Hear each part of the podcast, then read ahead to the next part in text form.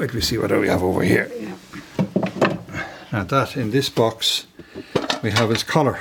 Oh, look at that. And if you look at his collar, you can see what he did is uh, probably did his, his own. Well, actually, no, that's a very, it's a nice, it's a nice stitch. Isn't it? Probably the tailor did it for him.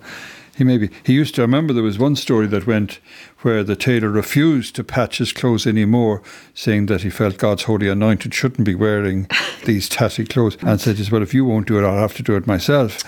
So, uh, And it doesn't look great now. no, Conor, if that's a tailor now. so, uh, I think it looks hand sewn to me.